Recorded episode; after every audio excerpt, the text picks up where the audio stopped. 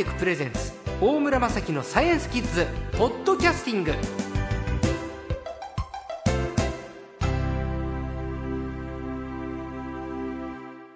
さあ今週の最高もですねコウモリの会評議員の大沢恵子さんです。こんにちは。こんにちは。もう前回とっても興味深いコウモリのお話、えー日本にいるコウモリの話とか世界1300種類のコウモリの話。でコウモリはなんと哺乳類でおっぱいがあるという話。いろいろ伺いましたけれど大沢さんはご主人と世界中を回りながらコウモリの写真ご主人が撮ってらっしゃるということでこの今手元に身近で観察するコウモリの世界という写真の本があるんですがこれご主人が全部撮ったんですねあ、はい。さまざまな。なコウモリ、はい。このまたご主人の名前が大沢雄志さんという夕方の夕に志もう夜行性にぴったりな名前ですね そうですか。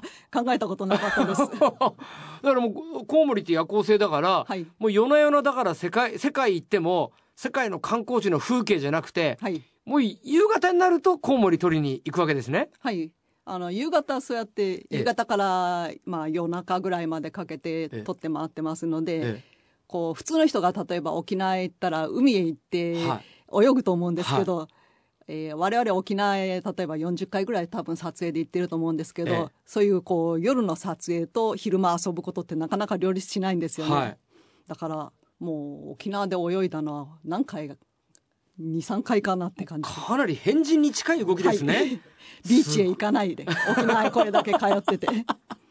もう世界は例えばどんなところをコウモリ撮影して回られたんですか？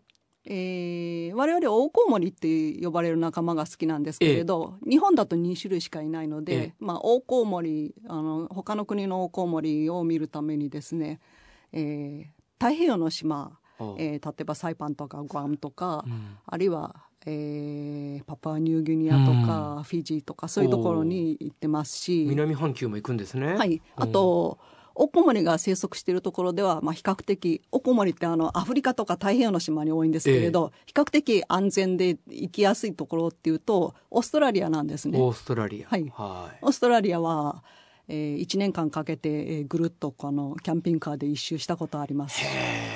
へえコウモリ。でもこの写真で見るとねコウモリが意外にオーストラリアで思い出したんだけどコーラみたいな顔して可愛いんだこれがまた。はい、ですよね。思いますが、だって夜行性だからね目が退化してると思ったら意外にコウモリの目ってクリッとしてまん丸なの。あそれはコウモリによるんです。あのそうなんですか。いわゆる、えー超音波コウモリっていうと超音波使って、ええ。あその音を頼りに、えー虫を取ったりとかそれから周りにぶつからないようにしてるってイメージがあると思うし実際にそうなんですけれど、えーコウモリの中でもこのオオコウモリの仲間っていうのは、えーほとんどがエコロケーションあの超音波を使わないんですね。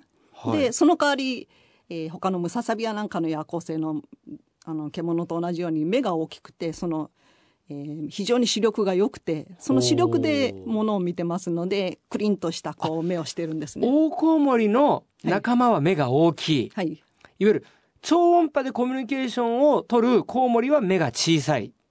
小さいというか大きくする必要はそれほというどなことです。ねかったんです。。コウモリの超音波で会話するっていうのはなんか聞いたことがあるんですけれど、はい。これ人間の耳では聞こえないんですか？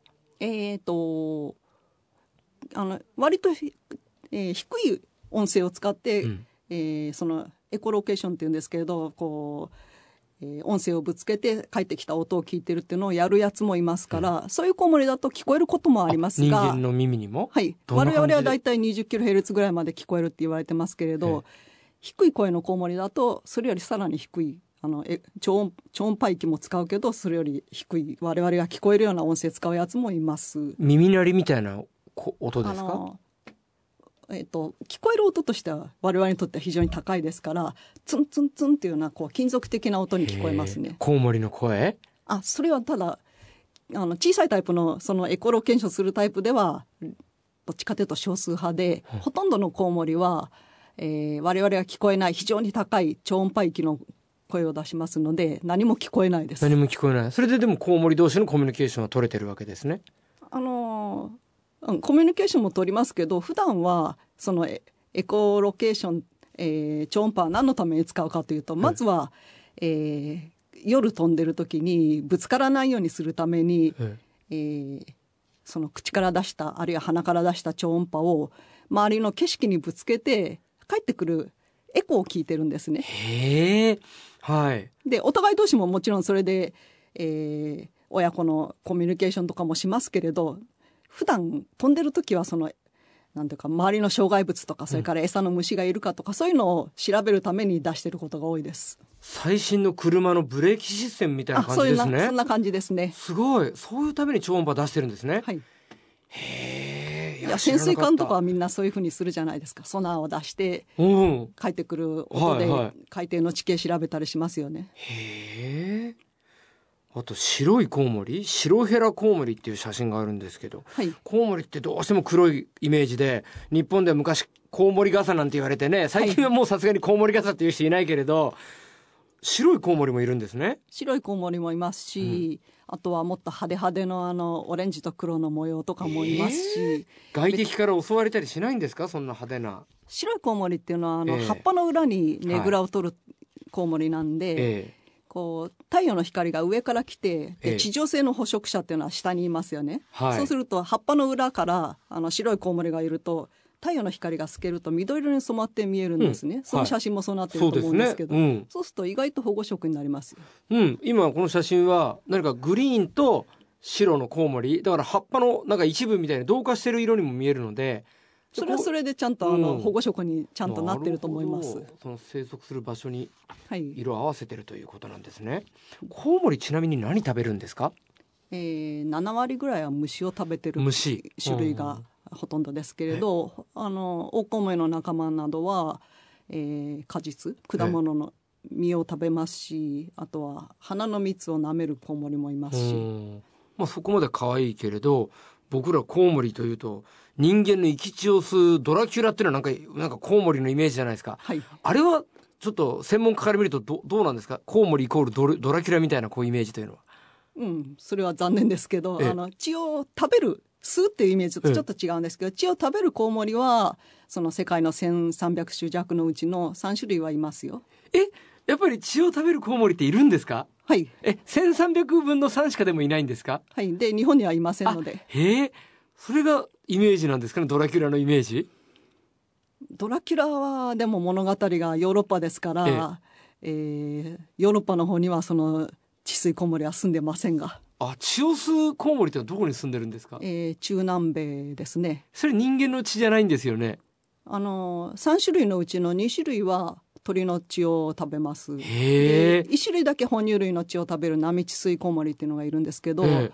これはこう野外で夜動物が寝てる哺乳類が寝てる時にこうそーっとその体の上に乗ってええ。歯が非常に鋭いんで、えでその歯で、えー傷口を開けて流れ出る血をヒルみたいにこう舐めるんですね。わかりましたいやコウモリってちょっとあんまり知識なかったけどこのねあのご主人が撮った写真の本を拝見してると羽を広げる姿も美しいしその羽越しに血管がしっかり見えてねはい、おっと哺乳類だなっていうなんかこうちょっとイメージ変わりましたね、その翼は皮膚というかあの要するに皮ですからうん。表面に皮膚があって筋肉も通っててうん。血管も通ってます。美しいですね、い、いやーすごいちょっとコウモリの見方変わった。みんなもそうでしょ？いやーもうお時間ですね。ありがとうございました、え2巻にわたってお話を伺いました。今週の最高はコウモリの会評議員の大沢恵子さんでした。ありがとうございました。ありがとうございました。